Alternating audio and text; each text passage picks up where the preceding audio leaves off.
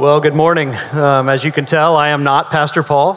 So anybody who's visiting us today, my name is Chris McLean. I'm one of the elders here at Crosstown and get the privilege of speaking from time to time when Pastor Paul's out of town. So he's out of town and asked me to come and bring a message today, so I'm happy to do so.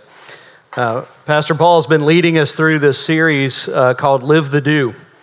And the idea behind Live the Do is that the do is actually the blessings of the Lord.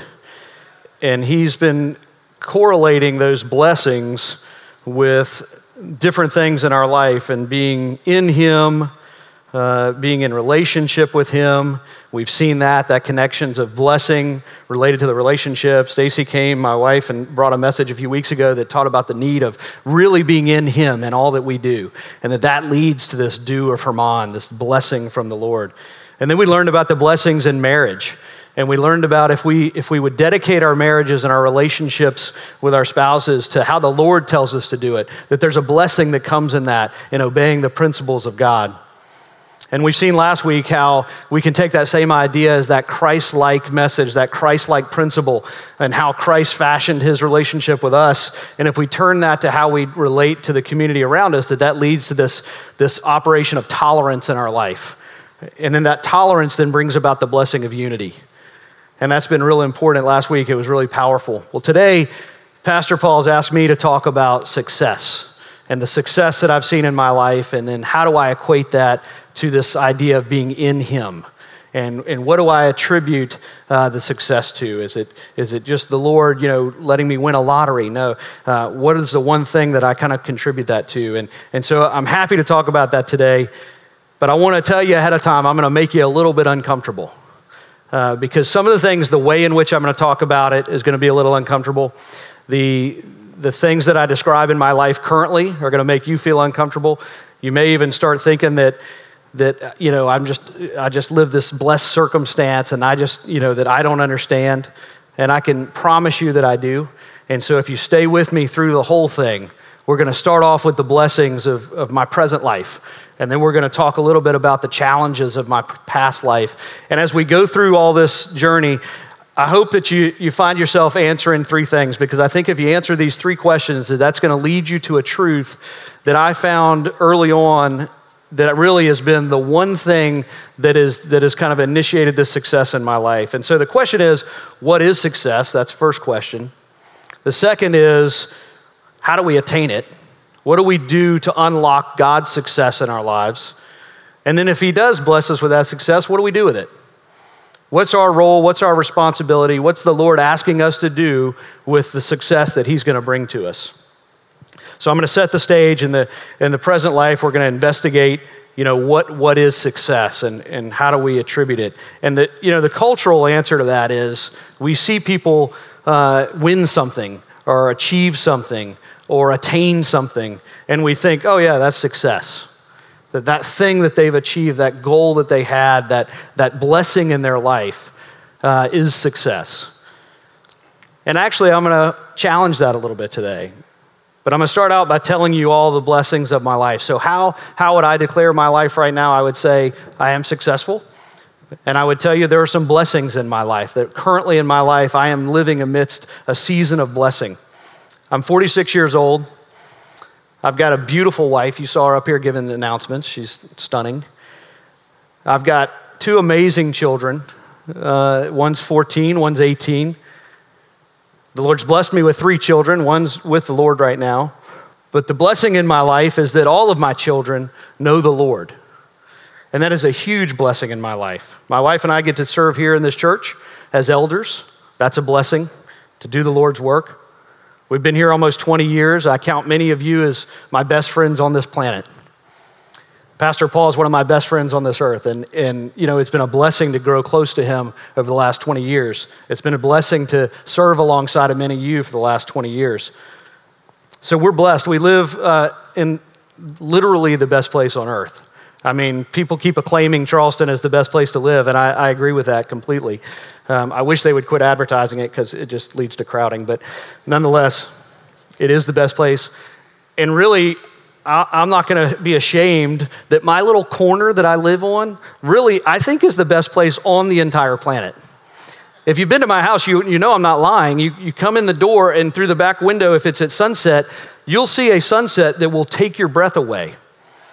And at first, when we first moved in there, I thought, oh man, I gotta be careful how I talk about this because people are gonna think I'm bragging about it or somehow this is something that I'm proud of from my life. Or no, these are blessings. And I've learned that I can't hide those blessings because those blessings demonstrate to the world that the truth that I'm gonna tell you here today is actually a truth. That there is a correlation between how do we initiate this success in our life. So that's very true. I live in the low country. I live on deep water in Hollywood, the Wood, and it's a huge blessing. Professionally, I've also seen blessings. Not always in my life, but certainly right now I'm in a period of blessing in my life. I'm an internal medicine physician, for those of you who don't know me. So I trained in internal medicine, which is general medicine for complicated sick adults, is kind of how I describe it to people. I practiced for 16 years. I had the blessing and privilege to really count many of you as my patients, and that was a huge blessing in my life, and those relationships I wouldn't trade for anything. I had 16 years of practice. Then about 6 years ago, really because my practice was going so well, I was one of the more productive physicians in our network, and I'm happy to say that the hard work and the dedication that I put into that practice, I had the highest quality scores of anybody in our entire network for 3 or 4 years in a row. Now, I'm not bragging, I'm telling you, this was a blessing of the Lord. And so that led to another blessing, which was it gave me a platform to start leading. And so about 6 years ago, I started in physician leadership in our organization. So I work at Roper St. Francis Healthcare, and I began in primary care leadership initially. So I was over all the primary care doctors. And we built what really is still today, and this was just me, it was a team that I was privileged to work with. We built the best primary care network in the low country. Happy to say that, really in our state. And I'm real happy to say we've recently engaged, we're going through this strategy exercise in our organization, and so we've engaged one of the best strategy firms really in the world, the McKinsey Group, and they've come in and they actually told us that we had some of the best performance out of our primary care of anyone they've ever seen in any healthcare system around the world. And so again, not bragging, just telling you that's the truth, that's the blessing the Lord has allowed us to achieve. Then about a year ago, just before COVID, by the way, which has blessing and some suffering in it, but about a year ago, just before over a year ago, I started as the chief physician officer in our organization. So that means that I function in a relationship, in a dyad relationship or a partnership with our chief operating officer, who I'm happy to say is sitting in the audience today, Anthony Jackson. We work together in partnership over operations for the whole health system. And it's a pretty impressive health system. It's $1 billion a year healthcare system. We have 4 hospitals, we have 6 ERs, 120 sites of care, and we're the only faith-based health system, in the low country. And we provide the majority of the compassionate care to this area. So what that means is when people come and they can't pay, we take care of them. So literally the hands and feet of Jesus, I think, in that setting. And so this is certainly not an advertisement for our healthcare system, but I tell you all that stuff because the Lord has blessed what we've been doing and blessed it even in your houses and in your community, in our entire community. He's blessed what we've done. And you can't look at all the things that I've just said and not agree that this is a harvest of fruit that the Lord has me in right now. Now, those of you who know me know that's not always been the case. We have, in my family personally, we've seen some immense tragedy. We've seen, I have been at a point in my life sometimes where I didn't know how I was going to take my next breath. I mentioned that we have 2 amazing kids. Yeah, we've had a third, and that child died. And that's some of the worst tragedy you'll ever find is losing a child. And so, that took me to a point of immense sorrow. But I would tell you, it gave me the opportunity to be carried by the Lord. And for any of you who go through sorrows, I know all of us in our lives have tragedy and sorrow that we suffer. It's part of our journey. It's part of what the Lord intends and is to be carried by him. And that's also a blessing that I would count. So you hear me say all these wonderful things and you think, you know what? Either you think he's just bragging, I need to tune out right now. Or you think he's lived such a blessed life that he doesn't know what it's like to be me. He doesn't know what it's like. This doesn't apply to me. I can't have the success he has. because he just doesn't understand. Well, I can assure you that I do understand, because the things I just described, that's not success. That's not how the Lord describes success. That's how the world describes success. You know, they calculate all the things that we have and the accomplishments that we make and the power that we wield, and they say, yes, this is successful. But the truth is, the Lord doesn't say that's what success is. And so in this first stage, what I want you to do, if we don't have the right definition of success, we don't know where we're headed. We can't see what we're headed towards, and that can really lead you off track. And so let's look at how the Lord describes success. You know, when Jesus was walking on this earth, he was walking amongst his disciples, and they came to this point, and they were in this man's house, and a woman came forward with this incredibly expensive oil, and she began anointing Jesus with it. This was right before his triumphal entry, as he comes into Jerusalem. And she's there anointing him with this oil that's, you know, I've heard estimates that this was like 1,000 days' wages of what she was pouring on his head. And his disciples saw this. And listen, these disciples, if you know much about them, they've known what it is to want. You know, they gave up their careers, they started following Jesus, and from day to day, they didn't always know where their next meal was coming from. And so they see this woman come in and pour this incredibly expensive oil on Jesus' head, and they say, wait, Lord, why this waste? This is out of Matthew 26. Why this waste, they asked. This perfume could have been sold at a high price and the money given to the poor. And aware of this, Jesus said to them, why are you bothering this woman? She's done a beautiful thing to me. The poor you will always have with you, but you will not always have me. And that one half sentence there, the poor you will always have with you. When I first read this scripture, I can remember that hit me over the head. And it was like, wait a minute, Jesus doesn't care about poverty? I thought his word said about all these things about provision and about, you know, flourishing and about prospering. So what does this mean? He doesn't care about poverty? And it was like he was talking about poverty, and he does. In Scripture, many times he talks about finances and he talks about wealth. But what he was saying here was as if it was just some side attribute, that this poverty really isn't what it should be focused on. And clearly in this section, what should be focused on is that relationship with him and then what that leads to. And so that perplexed me, because he was describing this as if it was some peripheral thing like hair color, or hand dominance. You know, any of you who, and I equated this recently because I was thinking about this as we were watching some of the swimming in the Olympics. And you know, they're in the pool and they're getting ready to start, and they got the cap over their hair, so I can't tell what color their hair are. And I have no idea what hand dominance these swimmers are, right? They don't advertise that. And so that's the kind of idea. I'm witnessing their success. I'm seeing how good they can do. And I have no idea about hair color or hand dominance. And I think that's what Jesus is saying. Your financial status is peripheral. It's like the hand dominance and the hair color. It's not the most important thing, but that's what we think about when we try to define success. And so in Scripture, if that's not what success is, then I need to figure it out in Scripture, what is success? And the verse from last week that Paul taught on about tolerance, I think in the first sentence declares what success is in part. And this was 1 Peter 3, 10, and 11. It says, for whoever desires to love life and see good days, let him keep his tongue from evil and his lips from speaking deceit. Let him turn away from evil and do good. Let him seek peace and pursue it. So that first sentence, desires to love life and see good days. If we could all have that in our life, wouldn't that be good? If we just loved life and we could see good days and what that means, doesn't that define success? The Apostle Paul also talks about it in his letters. He says, I have found the secret of being content in all things, whether in want or in plenty, whether in need or in abundance, whether in sickness or in health. And that contentment in all things, what is that? That comes through Christ Jesus, through a relationship with him. And he even talks about his previous status, because the Apostle Paul had some stature. He had a platform to speak from early on, before he knew the Lord.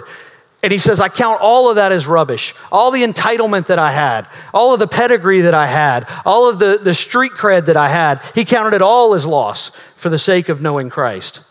And so I think as we investigate success, we've got to define it this way. Success is contentment in all things, in plenty or in need, to love life and to see good days.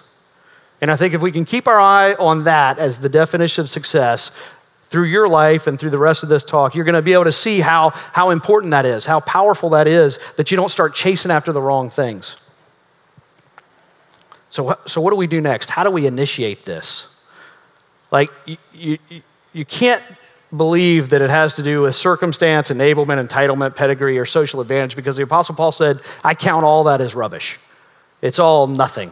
And so I hope to convince you through the rest of this little section that we're not going to count the circumstance or enablement or entitlement or pedigree or social advantage as to be the things that initiate this success. There's something much more simple that you can do without all of those things that I did early on in my life that I attribute to be leading me to success. Because the truth of the matter is I didn't start with any of that. I didn't start with successful role model in my family. I didn't start with entitlement or a pedigree or a famous Charleston name. I didn't grow up with a silver spoon in my mouth. And I certainly didn't have a heritage of faith. I pray that most of you are instituting that heritage of faith in your families, but I didn't have that. I would describe to you that currently I'm blessed currently, but where I came from, I was completely broken. I had a broken family. My parents were divorced when I was 5 years old, largely in part because my father was an alcoholic. On two different occasions, he held a knife to my mother's throat. When she finally got the courage to leave him when I was five, that was after, I remember this time when he faked a robbery in our house. This is unbelievable. Faked a robbery in our house. So tore up the house, acted like everything was torn apart and robbed. And the only thing missing, it was so interesting, was my piggy bank and my brother's piggy bank. Maybe there was $50 in each, maybe. But those were the two things that were missing. TV was still there, the radio was still there, everything else was still there. My piggy bank, my brother's piggy bank was gone. And I remember thinking how odd it was that the alleged site of entry, this window in the kitchen, that the glass was all on the outside of the window. Well, come to find out it was because he staged the whole thing and didn't think about it. He was probably drunk when he did it. Didn't think about the fact that if you break a window from inside, the glass goes out, and clearly that couldn't have been where they came in. But anyway, faked a robbery in our house, stole from my brother and I, and this was the setting. And then once my mother got the courage to leave him, he'd stalk her. And he'd call her at work and he'd say, hey, I know you're wearing those black pants today and that red shirt. And I want you to know when you're walking to your car tonight, I'm going to kidnap you and I'm going to kill you. So this is not exactly the pedigree or the heritage of faith that you might think when you look at me now and you look at how we've dedicated to raising our children. You may not know these stories. My kids probably just learned this story today. You may not know those stories, but that's the truth of where we came from. And then, so then you think, well, maybe it got better. They were divorced when he was five. Maybe it got better and he had some other role models. So then, of course, my mother gets married again. I'm his stepfather, also an alcoholic, also abusive. Thought it would be a good idea to when I was a teenager to start hitting my mother, and one day that led to him and I getting into a physical confrontation in the front yard. And instead of this time him threatening her with killing her, it was me who threatened him. And you do that again, I'm going to kill you. And I wasn't kidding. This rage was in my life at the time. I got into more fights when I was a kid than I can remember. All of these kind of broken situation led to some significant poverty. I would say we kind of roller coastered through some poverty at the time when I was a kid. But I remember my senior year, we lived of high school, we lived in a cinder block house right off Remount Road, and literally across the street was the drug dealer. I knew that because I knew him and saw him selling on the street. But then also occasionally there'd be a drive-by where people would just drive by and fire off into his house, or his trailer actually, fire off some gunshots into his trailer, and we'd hear it as we're trying to go to sleep. So it certainly didn't come from a financially advantaged situation. I would say I had an average education. I went to public school. Nothing wrong with that. I'm a big proponent of public schools. But certainly, it wasn't Porter Gaud. And I wasn't, being instilled in by people who could really mentor me and shape my future. I certainly didn't have a physician in the family. Many physicians, have physicians in their family, and I certainly didn't have that. I mean, my family business was drinking too much, lying, and stealing. And as I've just pointed out, stealing from your own kids. Had a bunch of rowdy friends, like many of you probably did. We all drank too much. We dated a lot, and certainly were very thin on glorifying attributes. So nowhere in this story do you hear circumstance, enablement, entitlement, pedigree, or social advantage. So then what happened? Well, the Lord intersected my life, and he saved me. Now, I'm not one of these guys who's going to get up here and tell you that all this success is just, I'm just a sinner saved by grace. Forget about it. I'm just a sinner saved by grace. The Lord, he just dropped this down in my life. He was wicked cool. He dropped all this cool stuff in my life. I'm not going to say that because, it's true. He certainly has blessed my life, but there was also something that he called me into to actually initiate these blessings in my life. And that's where I want to get to with this. Because again, he saved my life, but I said yes to it. I had to interact with him. So when I was 14 years old, I had peripherally been around some church groups and some youth groups. And so I had heard this message of salvation, this message of truth. And I couldn't explain it, but it resonated deep in my heart with, yes, that is right. And I remember thinking, I don't know how to enact that. I don't know how to get that, but man, it resonated with me. And I can remember being in some of those, I'd get invited to these youth groups, and I can remember the words of the songs going off, and even the old hymns. And it so resonated with me that I would have my hands up and I would be singing the words of these songs, not even knowing what I was doing. And my friends, I think they thought I was making fun of it. And so I didn't know what I was doing, so I kind of just let it go. I let them think that, but the Lord was speaking to me his truth at that time. And so I can remember being 14 years old, being on the bed in my bedroom, not knowing what in the world I was doing. And I just said, yes, Lord. I said, you have told me that if I just said yes to you, if I just accept your grace and your forgiveness, Lord, forgive me today. And I bet I prayed that 1,000 times over the next 3 or 4 years because I had no idea what I was doing. I had nobody in my life that I could go to and demonstrate, what does it look like now? What do I do next? How do I walk this out? So I wasn't sure it took, and that scared the mess out of me because I told you I was lost. I was broken. And I didn't know what to do next. And so I just kept praying that prayer. Well, ended up, he did bring some people into my life that showed me some examples and began to teach bit by bit a little bit of truth into my life. And I would hear it or I would see it. I had some friends that that walked a godly walk, and so I would start noticing, what are they doing? What can I take into my life? I ended up going to an average college. I did moderately well. Ended up getting into med school after getting waitlisted. I didn't deserve it, and I knew that, but I began to see success in my life. And it was all because I followed this one simple, critical truth, this one thing that he asked of me. And I remember sitting on my bed, fast forward a few years, and I met my wife, and we're dating, and we're engaged, and my brother comes in, because I have one brother, an older brother.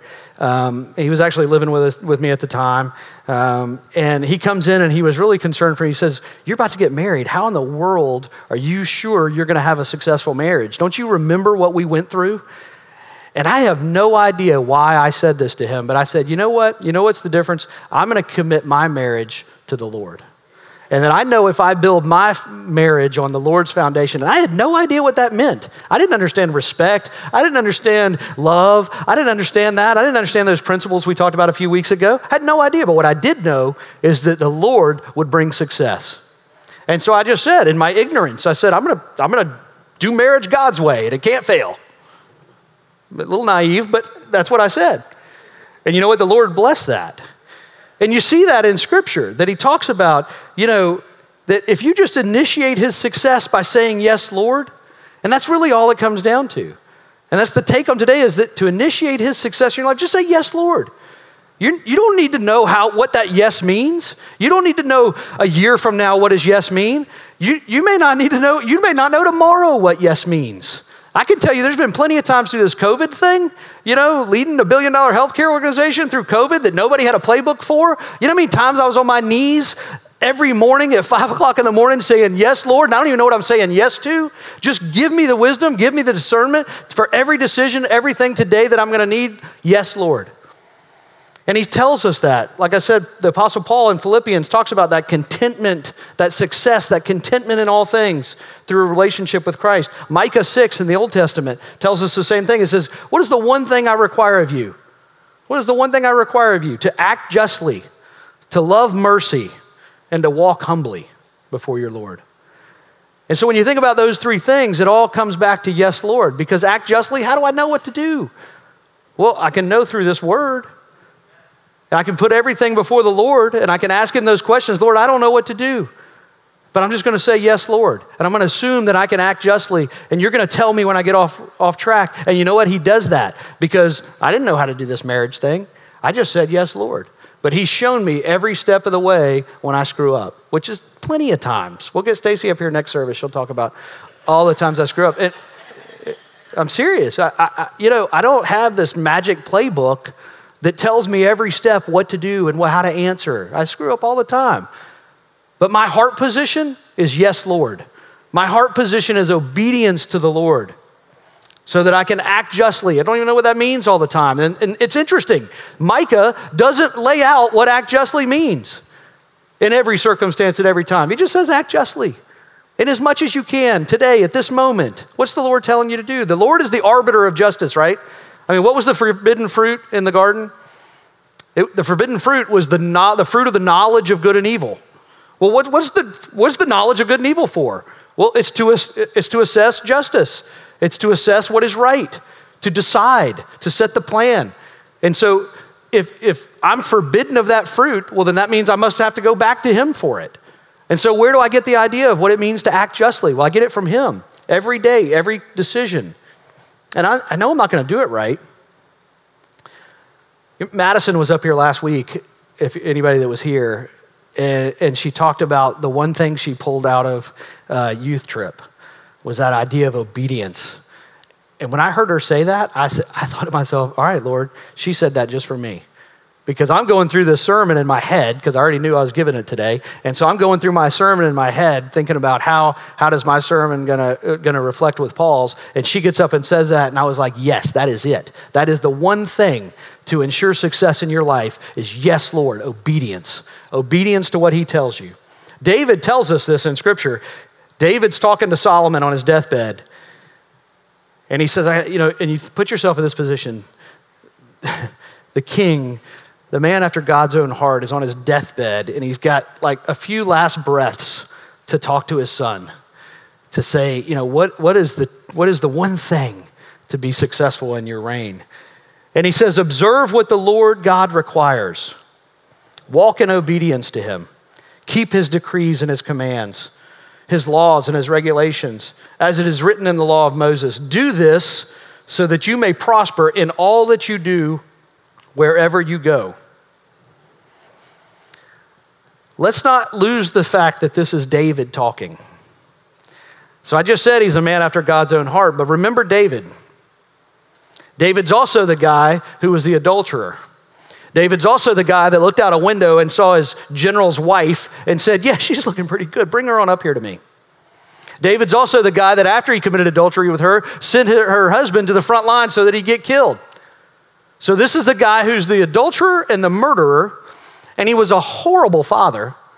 His sons tried to kill him, so he was a horrible father. So it's an adulterer and a murderer and a horrible father, and what's he telling Solomon? Obey the Lord. So was David obeying the Lord when he did those other things? Absolutely not. Hopefully nobody here believes that. No, and so what does that teach us about, does that mean David was wrong? No, it's in Scripture, so it's right.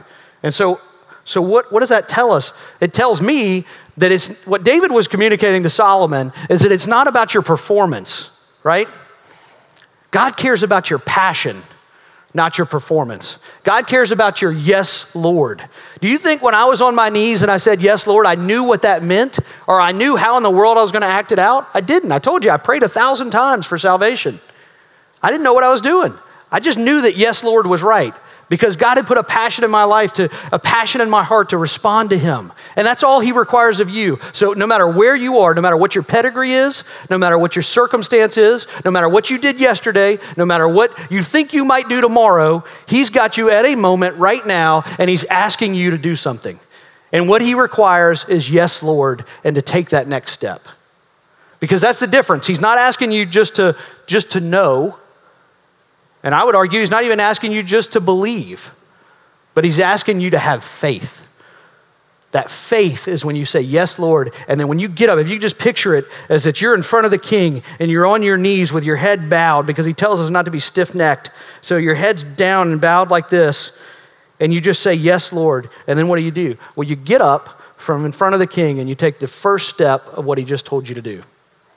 When you get out the door, you may not know what the next step is, and that's okay, because that's not what he's asking you. David clearly veered off path, but God said, you know what? Here's a man after my own heart. Here's a man who gets it right, because he gets it right in his heart with his will and what he wants to do. So I would tell you that to initiate this success in your life is to say, yes, Lord, and take the next step of obedience, whatever he's telling you that is. And so here's a lie. The lie is, well, I'm not going to be able to do it, so I won't even start. Or another lie is, I don't even know what he's telling me. Well, I can tell you every answer to every question you have is in this word. You can bring every single question that you're facing, every fear that you have, everything is in this word. I'm confident in it. And if you don't... You may not be able to open this word and get to all that. And so guess what we've got now? We've got the enablement of the internet. It's amazing. You can go on some of these internet biblical search sites and just type in a question. Lord, how do I deal with forgiveness? Lord, how do I deal with my money? Lord, should I pay taxes? You know, Lord, should I take a new job? You know, you can put in all those things. You can put in any question you have, and you just look up verses that relate to that, and you're going to come up with some truth out of this word right here that he can tell you how to do it. So he's not asking you to make this up or to even, you know, eventually you're going to be able to hear him on your own, but that's not what he's asking you to do. He's asking you to just take your plans and take them to him. Proverbs tells us this. It says, he tells you to commit your actions to the Lord and your plans will succeed. So that commit your actions to the Lord, that's what that really is saying. I looked up that word commit, and it's not really, you know, that you send the Lord a memo. Hey, Lord, I'm thinking about doing this. I'm thinking about doing that. You know, bless this, please. That's not what that word commit means. When I looked up the Hebrew word, it's actually it's interesting. It's to roll up or to roll into or to flow down. So in other words, what it's saying is take your plans, put them next to what the Lord has said, and make sure they mesh together.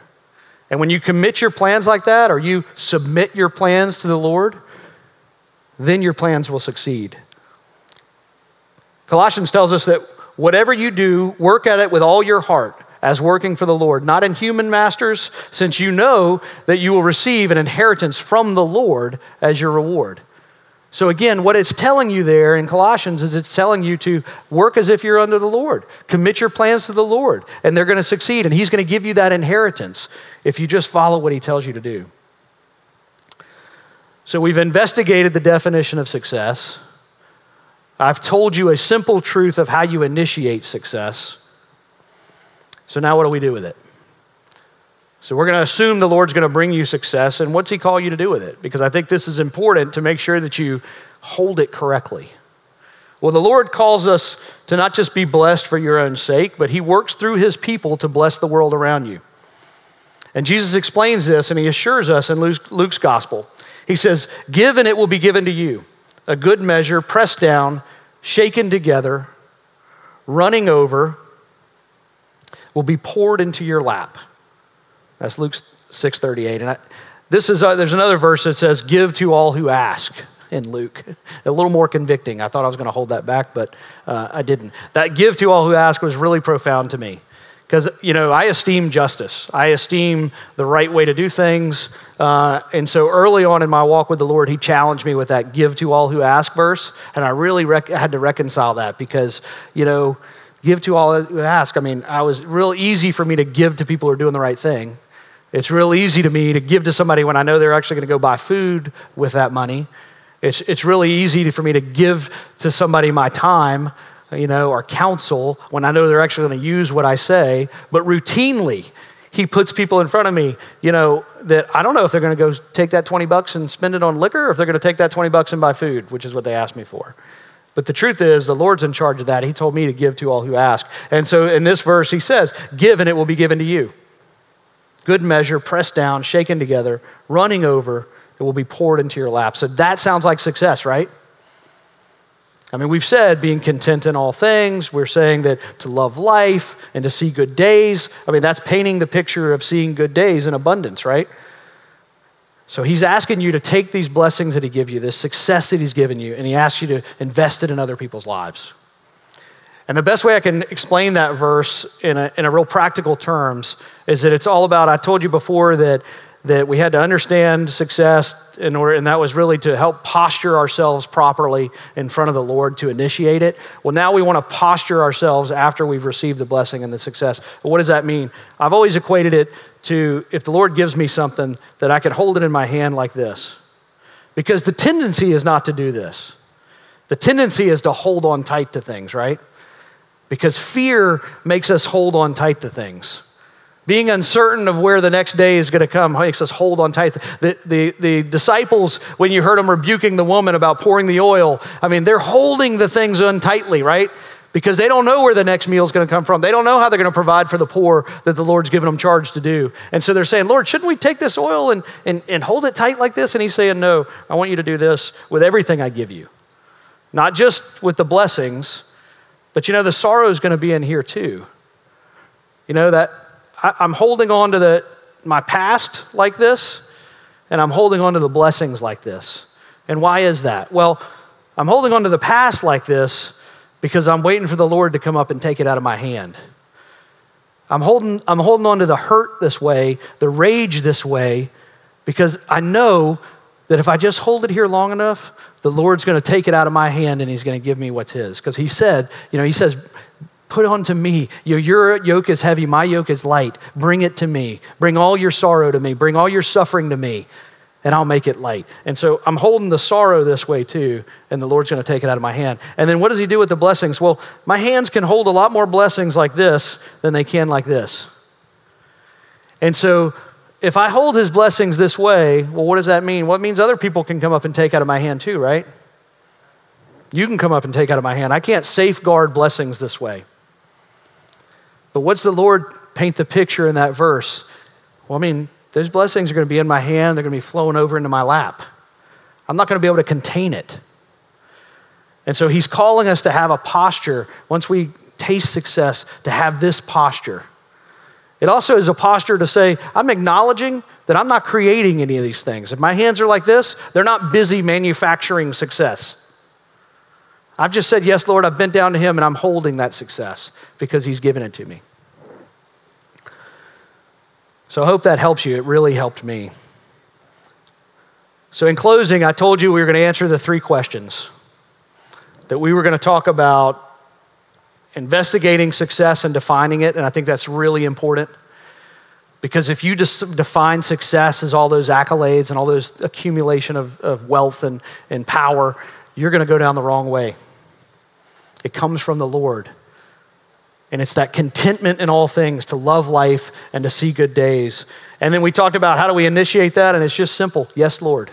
Yes, Lord, on your knees. And then when you get up, the first step you take is the one he just told you to do.